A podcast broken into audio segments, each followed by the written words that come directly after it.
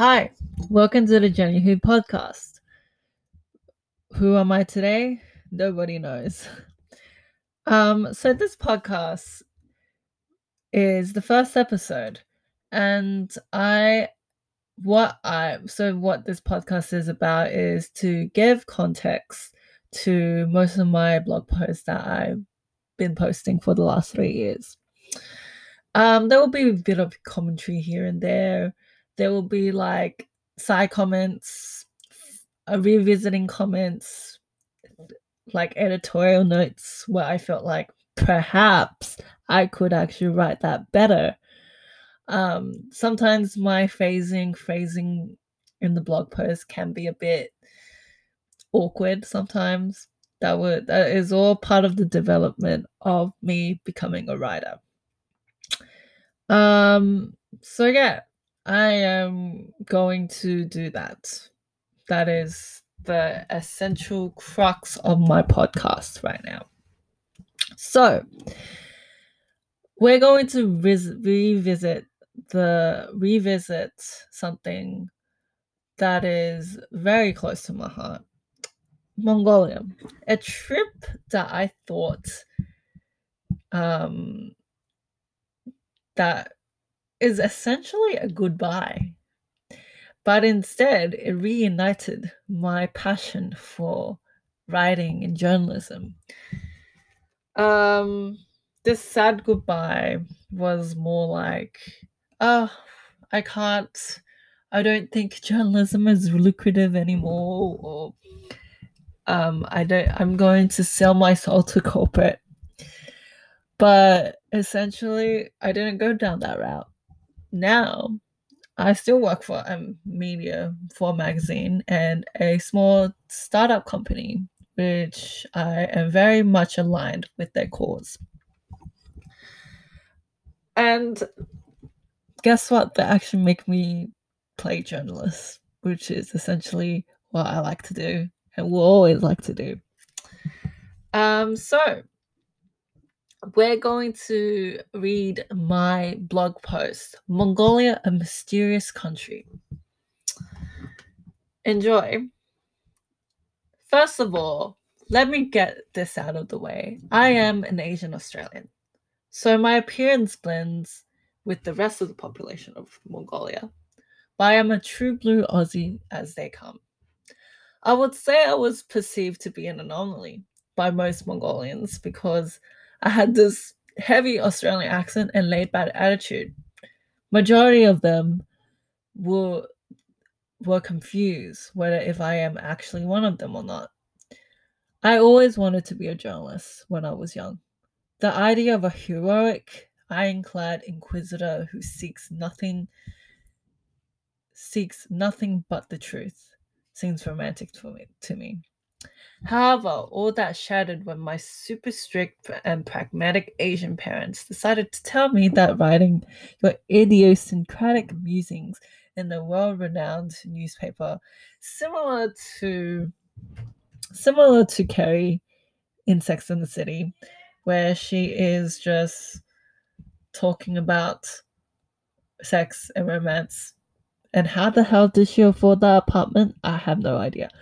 Um, similar to that, I always had that kind of like picture in my mind that, or maybe it's because I'm like, I watch a lot of um, T V shows involving journalists uh, seeking out the truth and everything like that.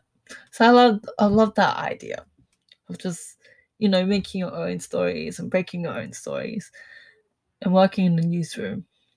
But little do I know that journalism is not a very, very lucrative field uh, because it moved from the physical space, which is journalism, the newsroom, and it decided to move it online. And essentially it killed, it killed print, as they say. But to be honest with you, print is never going to go away. Anyway, that's my tangent.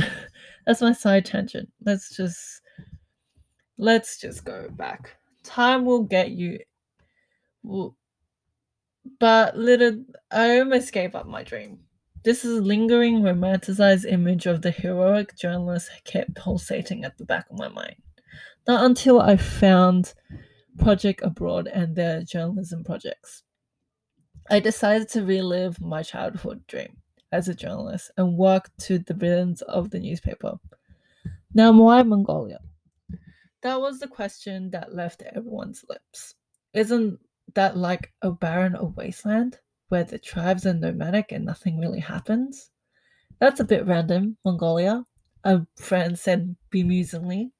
Why don't you do your placement in a country more exciting, exciting, such as Japan, Korea, or China? Isn't that more interesting? U B Square, Capital Square? There's too many names to even count. Due to these reactions from my friends, my re- response is to make up an elaborate joke, which consists of odd countries thrown in a Rolodex. Or generator, and all together with Bolivia, Algeria, Romania, Togo, and then Mongolia. And I pulled them out of a generator, and I decided to be like, here's my calling. Although the vast majority of my friends assumed to be waste, assumed it to be a wasteland, and has circa two thousand nine technology, that the country undoubtedly sustains its traditional nomadic culture and customs. It is an endearing country at its own way, and it's rather funny how the rest of the world think it's undeveloped. It has undeniable charms, transcends either through their language, their people, their everyday life, and their architecture, and every other aspect of their culture. The blue skies building is a pinnacle of the pinnacle of navigation, and when you are lost in your Ulaanbaatar, it's love at first sight. And when I landed at Chin- Chinjis Khan's airport, the pungent smells of sheep wool lingered, unrolling tattered walls and shiny wooden floorboards, all contributed to the charming aura of Mongolia. As I exited the oddly charming airport, I greeted Wizzula, who is a volunteer supervisor, who picked me up and drove me to my host family. Two sisters, Urka and Saru. Um, side note here. I decided, well, the thing is with Saru and Urka, they are very much amazing people. Um, Urka at the time was studying her bachelor's in biology, I think science, I believe. And Saru was an eye nose doctor, eye nose throat doctor. Uh, they welcomed me with warm, warm welcomes, warm hugs, warm smiles. Um, and I just felt like I was already at home. Um, my first week in Ulaanbaatar, I realized it is a city of spontaneity and surprises. If you are methodical and orderly person, you might get frustrated about the city as it always throws unpredictable things in your way. In one week, I have witnessed a herd of domesticated sheep crossing the road, three Mongolians pushing their car, a random birthday cake next to a bunch of bottles in the supermarket, and a baby th- throwing an ice cream out of a window, which I I happened to miss. That was funny. That was actually quite funny, because I was just like, wow, this place is a place full of charm, a place full of just randomness and much, and it's just, it's so exciting and um, fairly unstructured. Uh, yeah, so I just, I loved, I thrive off of randomness, and I, I loved it. I very loved it.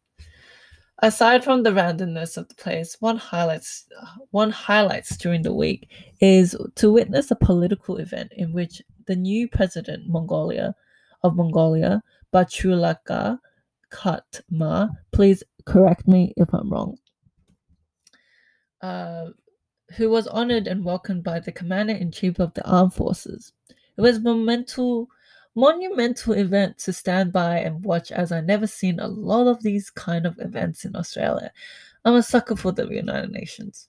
There's a slight glimmer in my eye when I saw the peacekeepers marching through the Genghis Khan Square. It was rather a delightful event to go, as it attracted all types of foreigners and locals in one area. Overall, my first week of Mongolia was memorable, as I leaped through from moment to moment with an open mind. The end. Um, as I was reading this, I felt like I did a lo- I found a lot of grammatical errors, which I am going to fix up. Fix. While I do that, um, I had to kind of like, you know, feel like, oh, damn. This was my writing back in two thousand seventeen. Um, you know, like, it's great to be rereading your old posts, because you find that some expressions can be awkward, some are quite outdated, and you want to kind of like, kind of like reinvent the writing for new audiences.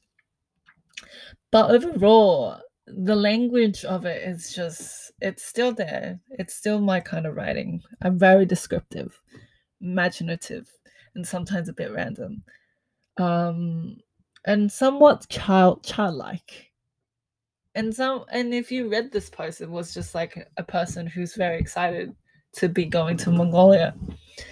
But, you know, all for the betterment of just improving your writing, right? Anyway, this is the end of the first episode. Um, I can't believe you made it through my first episode. Congratulations to you. I can... I can tell you right now, I ramble a lot, but I guess like I need to start recording and do what I have to do. Anyways, goodbye. See you on the next episode.